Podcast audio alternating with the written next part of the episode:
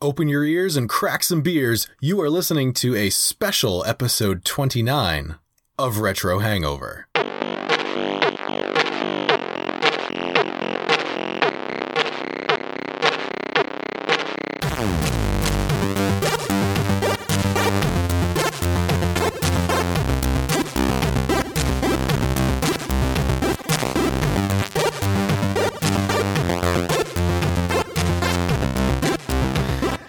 Everybody, this is your host, Shane Koski, and I am here by myself this week uh, in an interesting turn of events.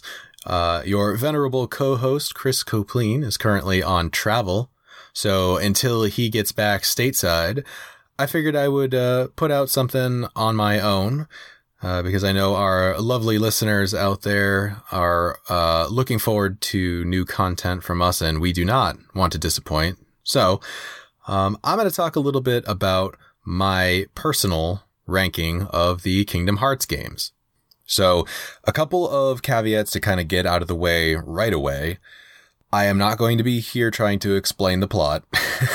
that is that is a a job for a different day and a lot more time than I'm going to take here today. Um, number two, this is of course a personal ranking, so do not take this as fact. Um, don't even take this as Chris's opinion because this is just me personally with my experience in the games and how I feel they stack up uh, relative to one another. And uh, number three, I want to go over quickly how I'm going to kind of break each one of these down. So I've sort of separated into three categories for each one that I'll I'll briefly touch on: uh, the gameplay mechanics, the plot, and the worlds that are included in the games. Because if you're at all familiar with the Kingdom Hearts series, you know that you uh, end up exploring several different uh, Disney worlds um, over the course of each game. So that's integral enough to the series that it warrants its own category. Uh, and then just kind of my like, you know, too long didn't read overall sort of assessment of each one. So, having said that, let's dive right into this. We're going to go from the bottom to the top. So, we're going to start with the worst and end with the best.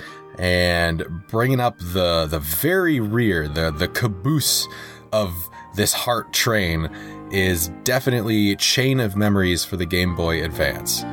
Um, and, and, also consequently, um, the RE colon Chain of Memories kind of remake of it also.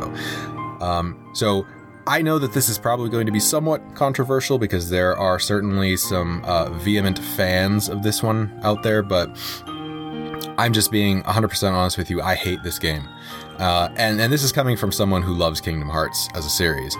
I cannot deal with this one. So let's let's do uh, let's do the gameplay mechanics. So it kind of uses a card-based system, all right. And this is it's super clunky, all right. It's really awkward to use, and it's actually really difficult to learn.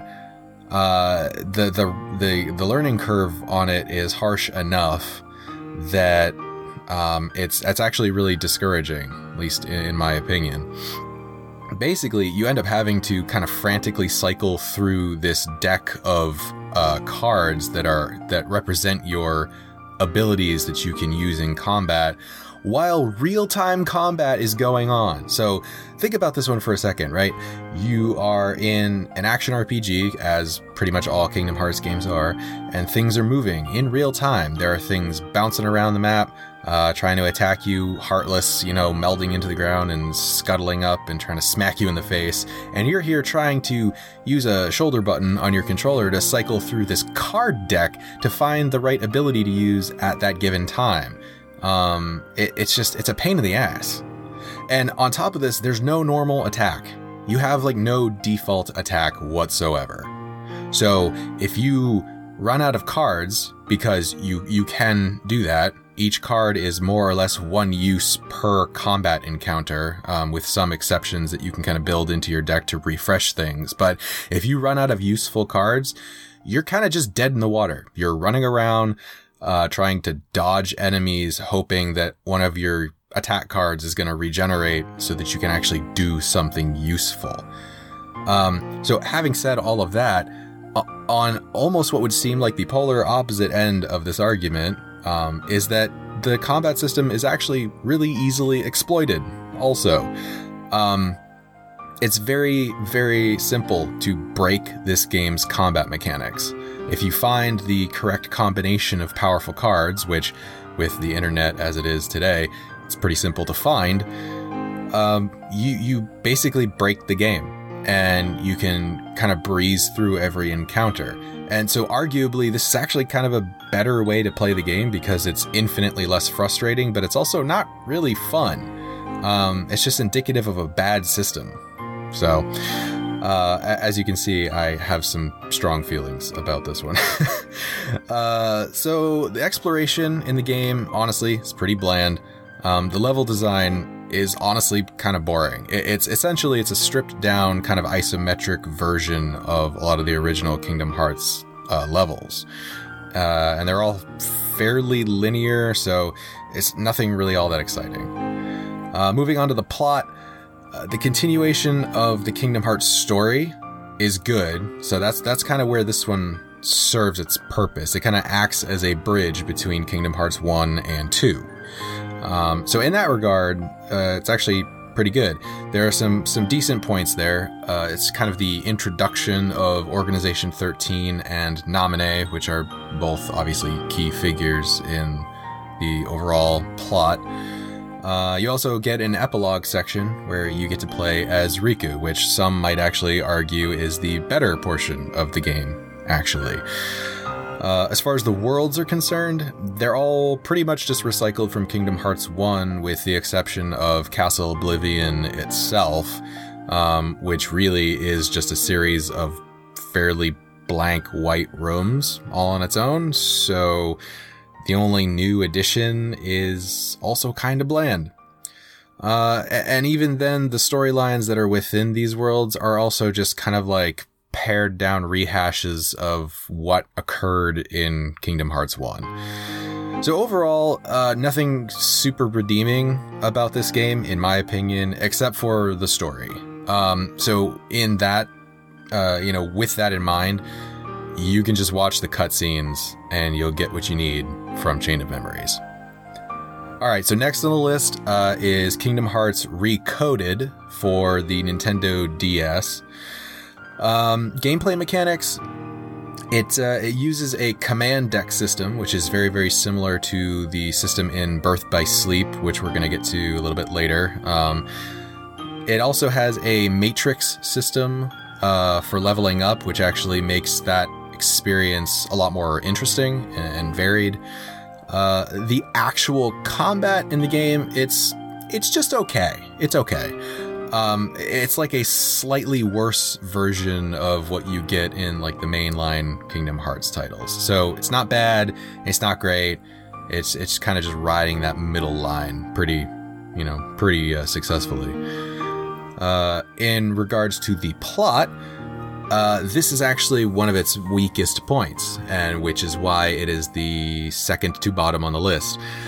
Uh, the story of Recoded is completely irrelevant to the overarching story of the Kingdom Hearts series as a whole. You could have never experienced this game or seen anything about it, and it will not impact anything about your understanding of the rest of the games.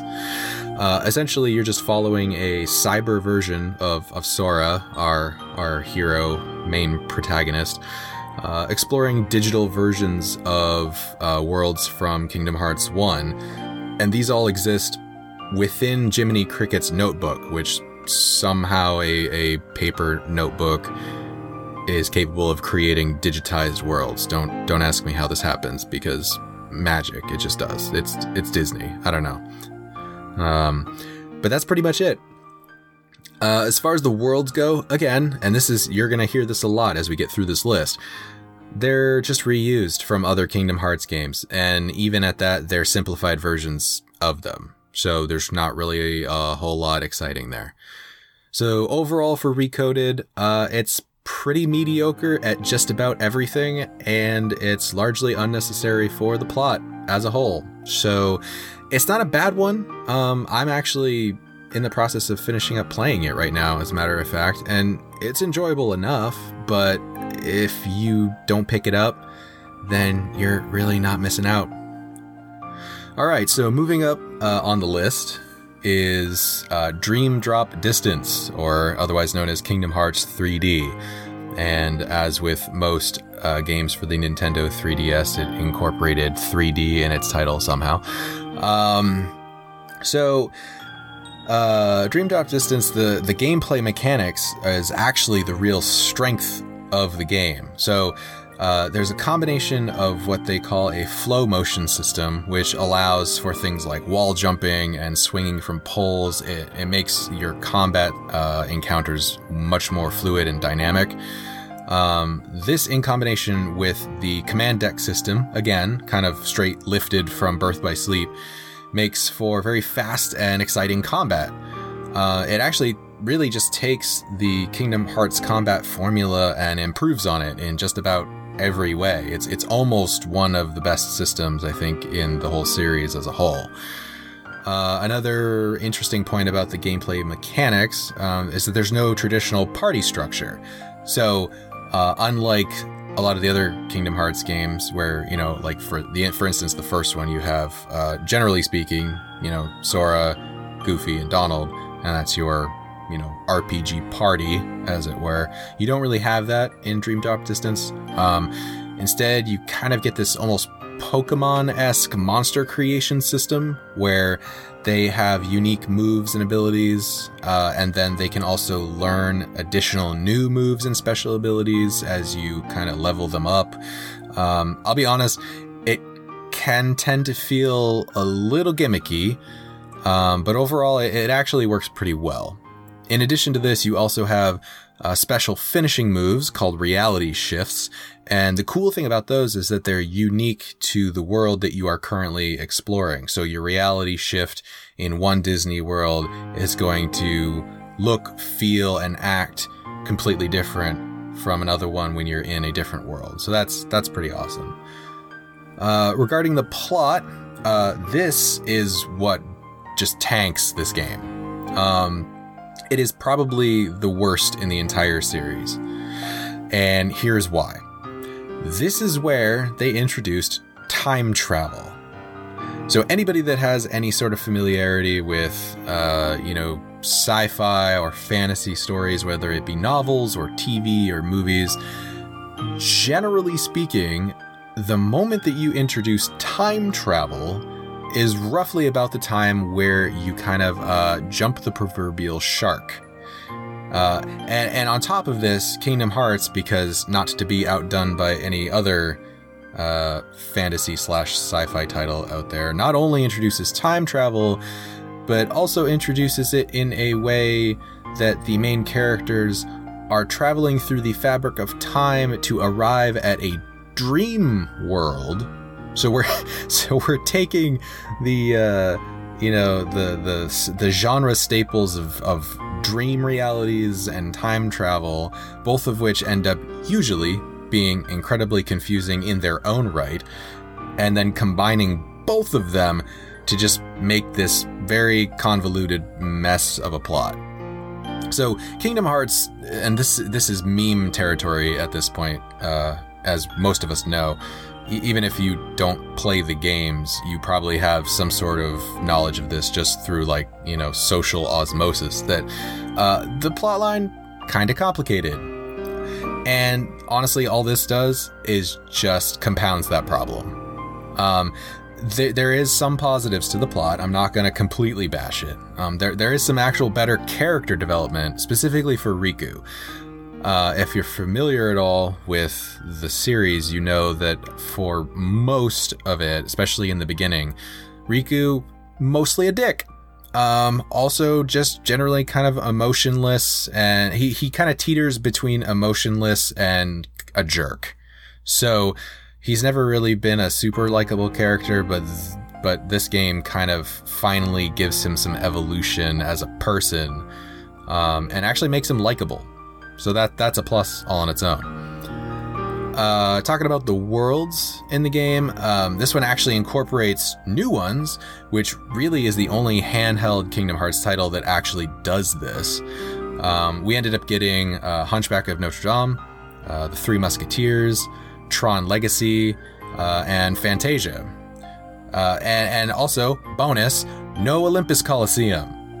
So, if you've played any of the Kingdom Hearts games, you know that Olympus Coliseum seems like it's almost a requirement to be included for whatever ridiculous reason. And listen, while I like Hercules and, and Phil as much as the next guy or girl, it gets old really fast when every single game practically has required diversions into the Olympus Coliseum. And that's the other thing, it's not even the world of Hercules, it's just the Coliseum. It's always just the Coliseum. So, luckily, none of that here.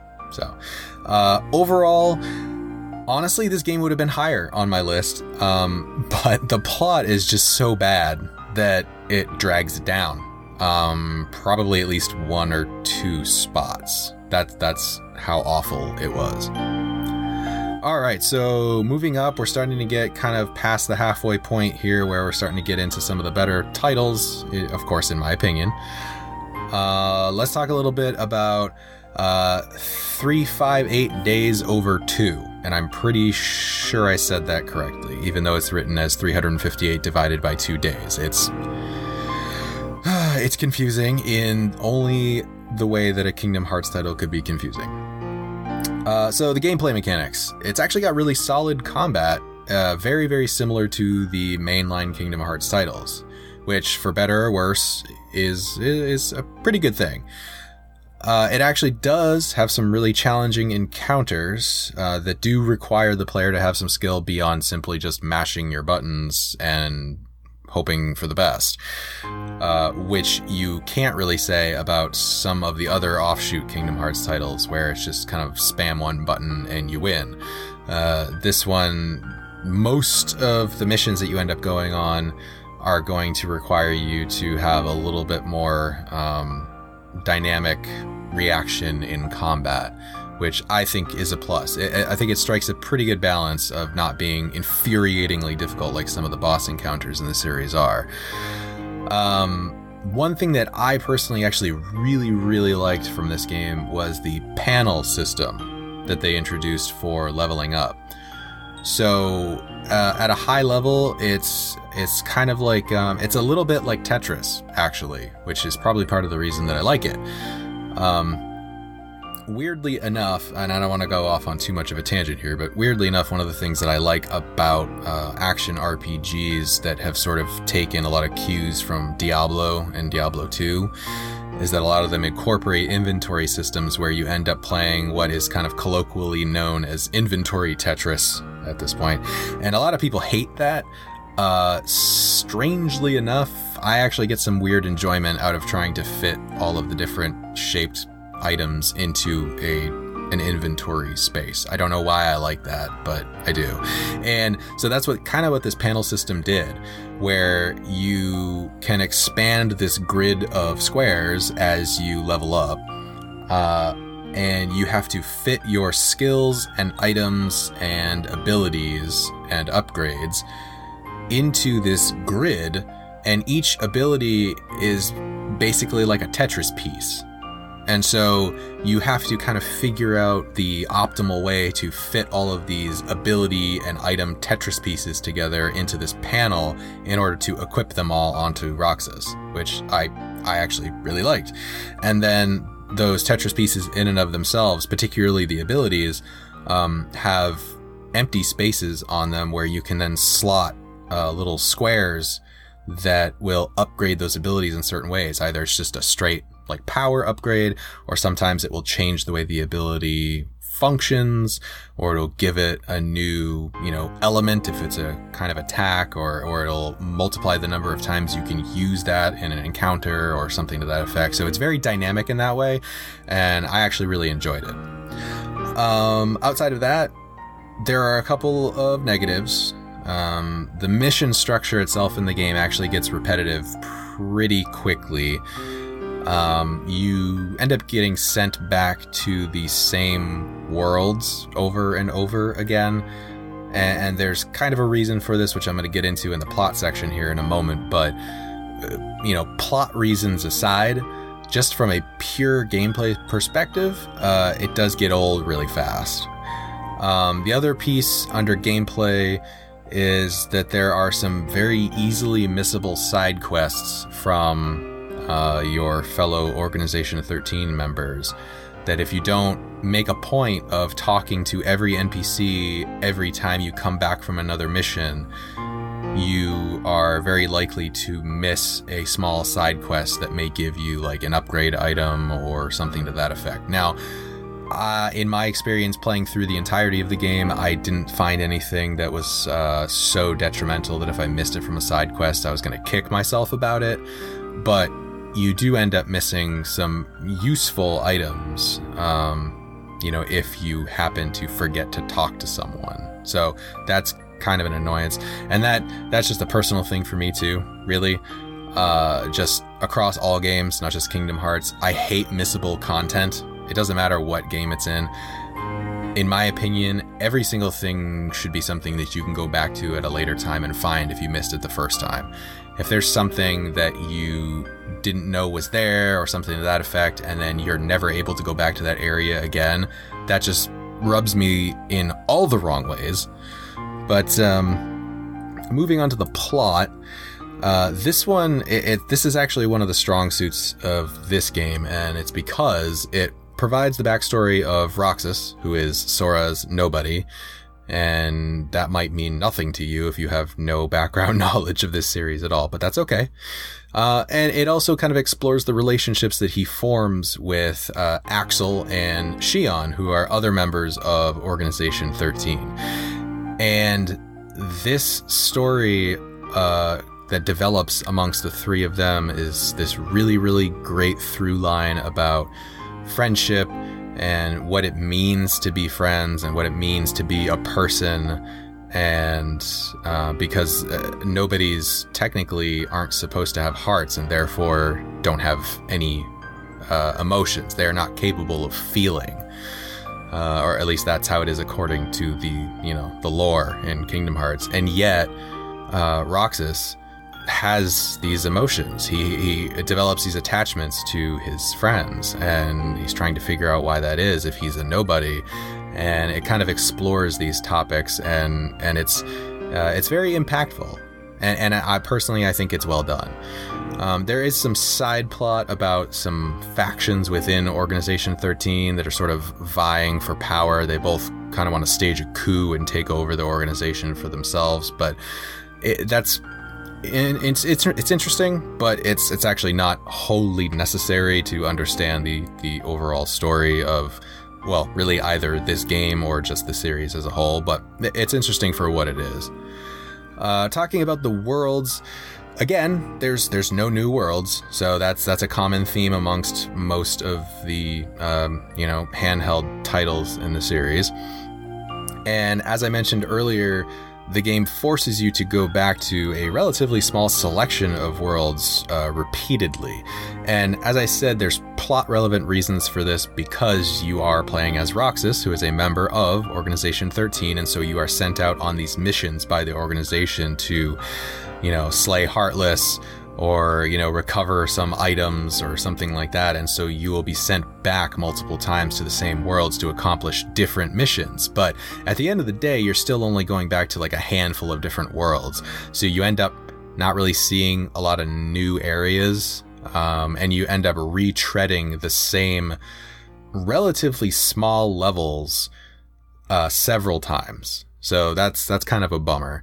But overall uh, for three, five, eight days over two.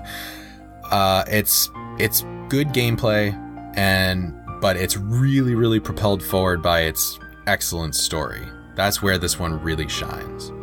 All right, so we're we're heading into kind of the home stretch here, and so we're gonna hit on the next one, which is the original Kingdom Hearts for the PlayStation 2. Talking a little bit about its gameplay mechanics.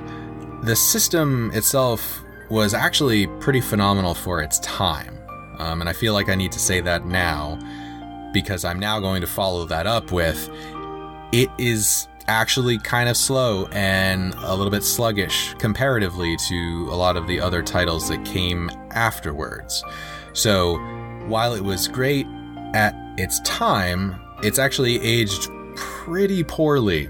Um, it's it's really rough to go back to, and this was something that, um, as Chris and I are probably going to discuss in our full-fledged Kingdom Hearts episode, which is coming up, you know, after this one, as most of you know by now.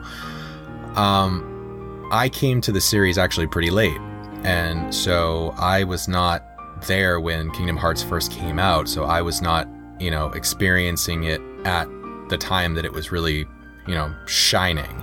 I came to it where it was already dated, and I can tell you that I enjoyed the hell out of it. That's why it's so high up on my list, of course, but uh, the combat definitely has not aged uh, well at all.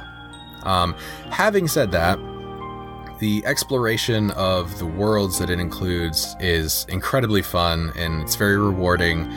Um, you want to make sure you're looking in every nook and cranny for chests to find, you know, things like that. And the worlds themselves are just, of course, these vibrant and engaging uh, environments, you know, thanks to the the collaboration with Disney, of course. I think that lends a lot of credence to that. Um, talking a bit about the plot, so this is the the OG. This is the original plot line. Um, so by comparison, it's it's relatively simple. It's pretty straightforward. Uh, which uh, most people, I would argue, including myself, uh, uh would regard as a positive. This is a this is a, a check mark in its corner because after the first game, things just get kind of crazy. Honestly, um, it's it's an entertaining story. It's really easy to follow and honestly, one of the biggest things that I think it has in its corner is that this game, so far, out of all the other ones, I think was the most focused on what the original intention of Kingdom Hearts was meant to be, which was a collaboration between Final Fantasy and Disney. And this accomplishes that very, very well, where you have these Final Fantasy characters, or even Final Fantasy esque characters, because of course Sora is an original character for Kingdom Hearts, but he's clearly very influenced by, you know, the Final Fantasy sort of design ethos. Um, but you have this really great balance between that and then these amazing recreations or interpretations of these Disney worlds. And by and large, the villains that you are pitted against outside of, you know, your rank and file Heartless are actual Disney villains. Every world that you go to, you are encountering a big bad at the end that was the big bad for that particular Disney, you know, story or movie. Um, so it just, like I said, it just felt much, much more focused. Uh, like they had a very clear idea of where they were going with this, and I think the integration of the two intellectual properties was done very well. Um, talking about the worlds, honestly, this is probably the best inclusions so far in the whole series, and that might feel a little bit like a cop out because it's the first game, but uh, it's kind of hard to argue that they didn't kind of knock it out of the park on the first try. I mean, let's let's talk about this a little bit. So you've got Aladdin, you've got Nightmare Before Christmas, Little Mermaid, uh, even though arguably uh, the Atlantica areas in any Kingdom Hearts game are just mostly awful. The the swimming mechanics are terrible. Uh, you got Hercules, of course, because you know Colosseum, as I mentioned earlier. Uh, Tarzan, uh, Pinocchio, Peter Pan, Alice in Wonderland, Winnie the Pooh, I might be missing a few others, but I think that's most of them. But that is an impressive list all on its own, and that's all just in one game. So that's that's going to be really hard to beat. So overall, this is the one that started everything. Okay? The gameplay itself has not aged well. It is not like a fine wine. It's more aged kind of like your leftovers in the fridge that you've had in that uh, vegetable crisper drawer that you forgot about, and they've been in there for about a month or two. Kind of like that. Um, but overall, this is certifiably a classic. All right, so we're at our top two now, which you might be surprised that the original Kingdom Hearts wasn't in the top two, but it's not. Um, number two is actually going to be occupied by Kingdom Hearts Birth by Sleep, and this was for the Sony PSP. So, gameplay mechanics, the really big thing that this game brought to the table was the command deck system. So, you've heard me mention that a couple of times in the previous entries on this list, and there's a good reason for that. Uh, this system helped to kind of streamline item and ability use by setting a deck, and I'm doing air quotes. If this was a visual medium, you would see that. But by setting a deck and kind of scrolling through them either with the D pad on your controller or the trigger buttons. So rather than, you know, hunting through your inventory to find the thing you want to use, you can set up this sort of deck of items and commands uh, which for all intents and purposes is a list, and then you can just quickly cycle through them uh, during gameplay. Um, so this system was good enough that it was more or less wholesale adopted by two other titles in the series, as I mentioned earlier. So, really, this kind of system builds upon the combat style uh, and mechanics that you see in the mainline Kingdom Hearts titles and really just improves upon it. The plot in Birth by Sleep, arguably, probably the best in the series. Uh, and the reason for this is that it actually manages to juggle sort of three different playable characters' storylines, uh, which is Ventus, Aqua, and Terra, while still, uh, impressively, maintaining a cohesive, kind of overarching plot. So there's a lot of ways that that could have gone wrong, um, having three sort of semi independent storylines running concurrently is a very real potential recipe for disaster, um, particularly in a series that is noted for its confusing plot lines. But uh, this game actually manages to kind of keep all three of those going and um, bring them together in a sensical way and it's enjoyable, of course, on top of all that. And hey, the other plus is we also have the major series villain in here, which is Master Xehanort. So that in and of itself is a bonus. Uh, the worlds in Birth by Sleep, um, we did get a few new ones. You ended up with Snow White, uh, Sleeping Beauty, and Cinderella, um, which actually in retrospect seems to be fairly fitting choices for this game given that Birth by Sleep is a prequel to the events of Kingdom Hearts 1. So if you think about that in a way, uh, by choosing, you know, the older uh, classic Disney titles like Snow White or Cinderella or Sleeping Beauty, um, it's it's kind of like it's implying that it fits in a in a time that was before, you know, what took place in Kingdom Hearts with some of the relatively newer titles in the Disney catalog. So uh, that's I just thought that was interesting. In addition to that, you also get a new one in Lilo and Stitch, um, and then there are some other rehashed Kingdom Hearts worlds from the other games. Um, but I guess really the one thing that I think about when I think about the worlds that were included here is, you know, why not just go full on with the the classic Disney films, right? Because if it makes so much sense to kind of line up the older, you know, classic Disney titles with this game that is meant to be taking place in a time period prior to the first game, then from just sort of like a holistic design standpoint, I, I, would almost think it makes more sense for them to have just made all the worlds just be, you know, these these vintage Disney uh, titles, really. So uh, I think that's probably one way that it could have been improved, but overall, not too bad. So the overall take on Birth by Sleep um, is that honestly, it's like a better version of the first Kingdom Hearts game, which consequently is why it is at number two and Kingdom Hearts is at number one. Uh, it really just takes everything about the first game and builds upon it in a positive way. So. All right, so uh, that, of course, is going to bring us to our number one slot, which I'm sure almost nobody is surprised about. Um, but that slot is occupied by none other than Kingdom Hearts 2. Um, so, gameplay mechanics, Kingdom Hearts 2 just takes the combat and the systems from the first game and just kind of cranks them up to 11. Um, as I mentioned, the first one kind of feels a little bit like you're kind of wading through a mud bog sometimes. You do not get that feeling in Kingdom Hearts 2 at all. Everything has definitely been accelerated.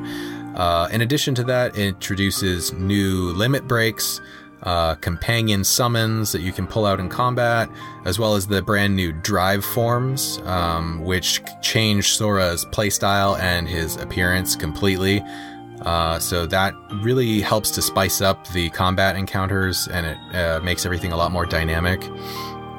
The boss battles are also pretty finely tuned and very tense, uh, with a pretty great mix of Disney villains and also original characters to the Kingdom Hearts series. So you, you kind of get a good sampling of both.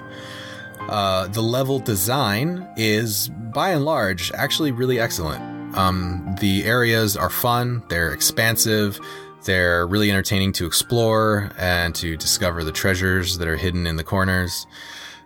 Uh, the plot of the game now there, this this can potentially be divisive, but honestly, Kingdom Hearts 2 is really the reason why the the general consensus exists out there that the plot of Kingdom Hearts as a whole is convoluted.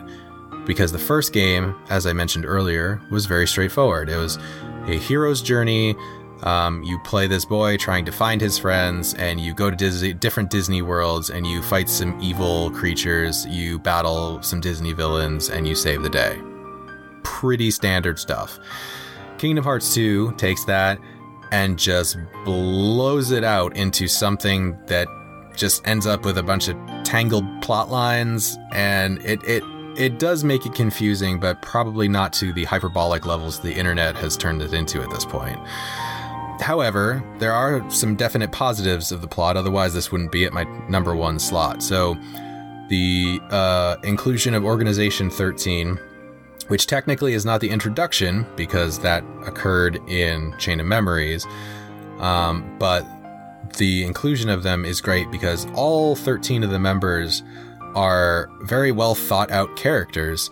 Um, they're all unique in their own way. They have their own personality quirks. They have their own, you know, favored weapon and fighting style.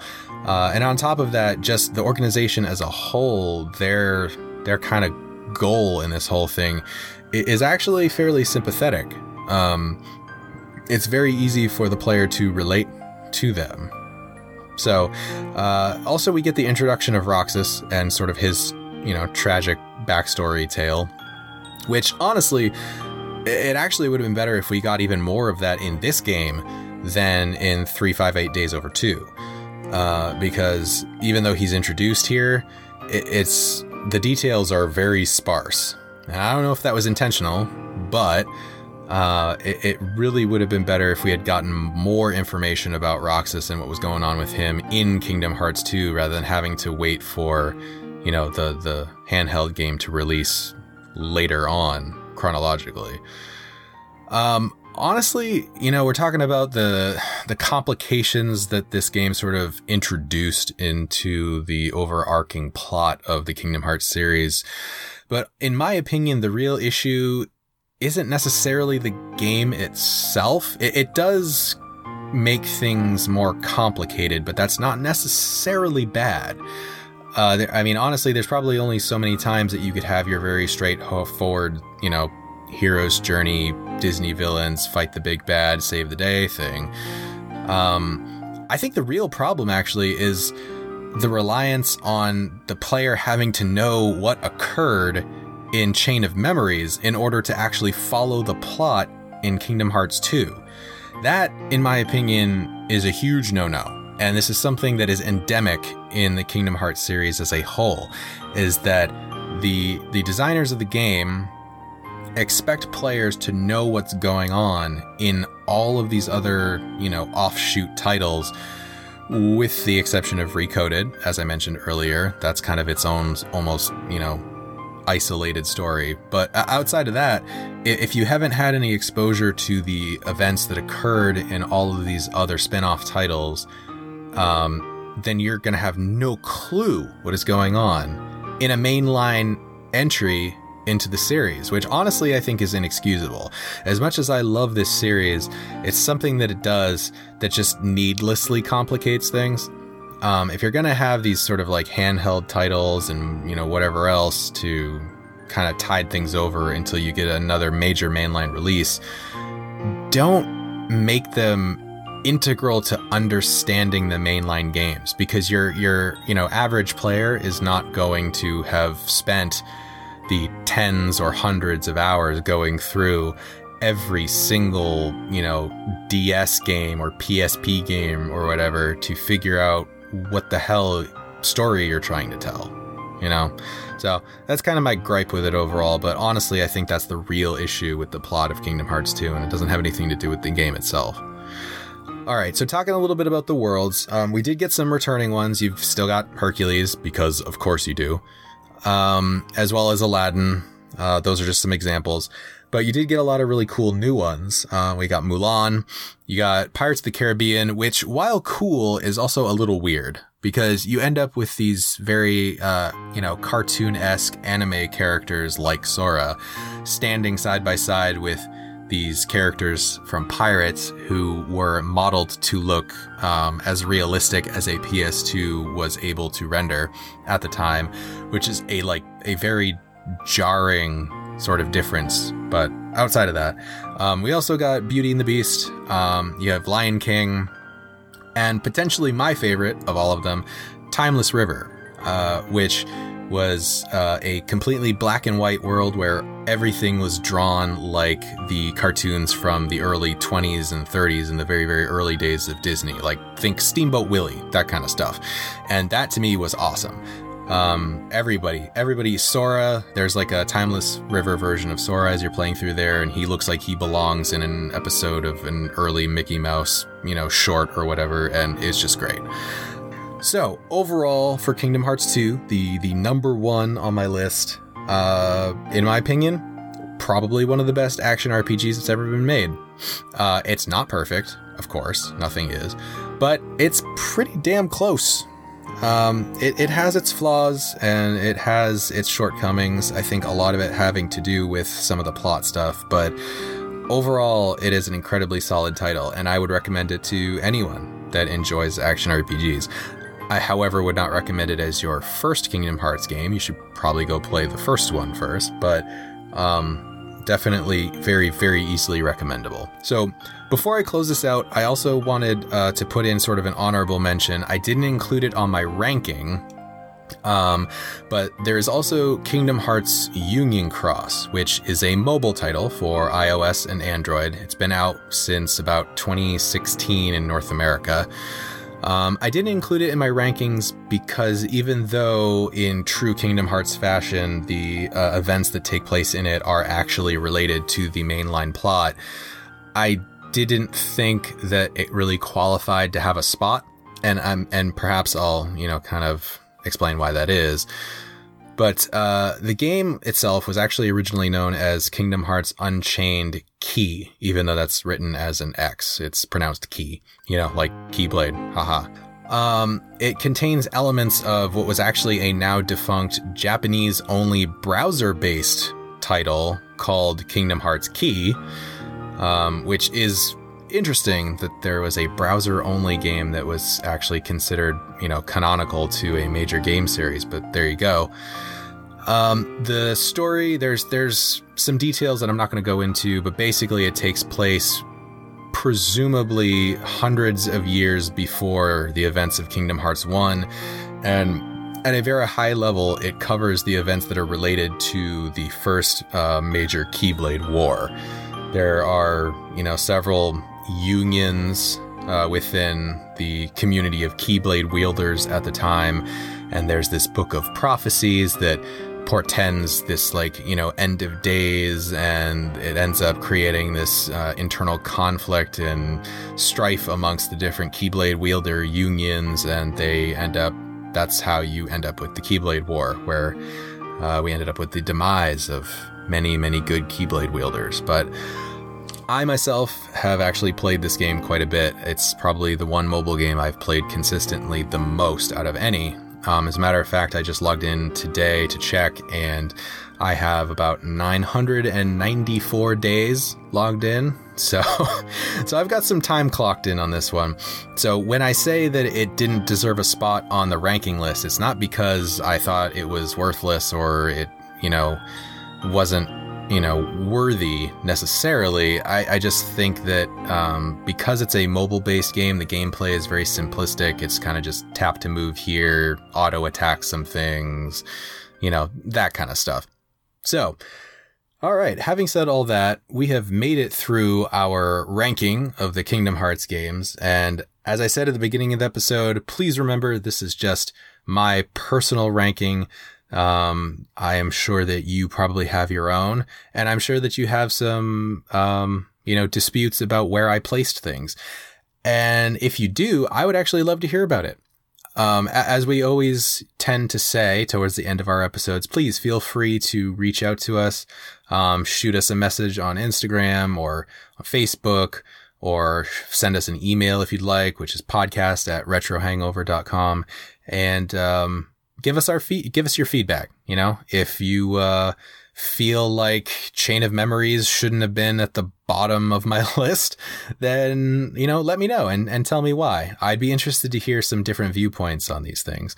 Uh, but, uh, since Chris is not here, I will, I will say this in honor of him, but until next time, play with your joysticks.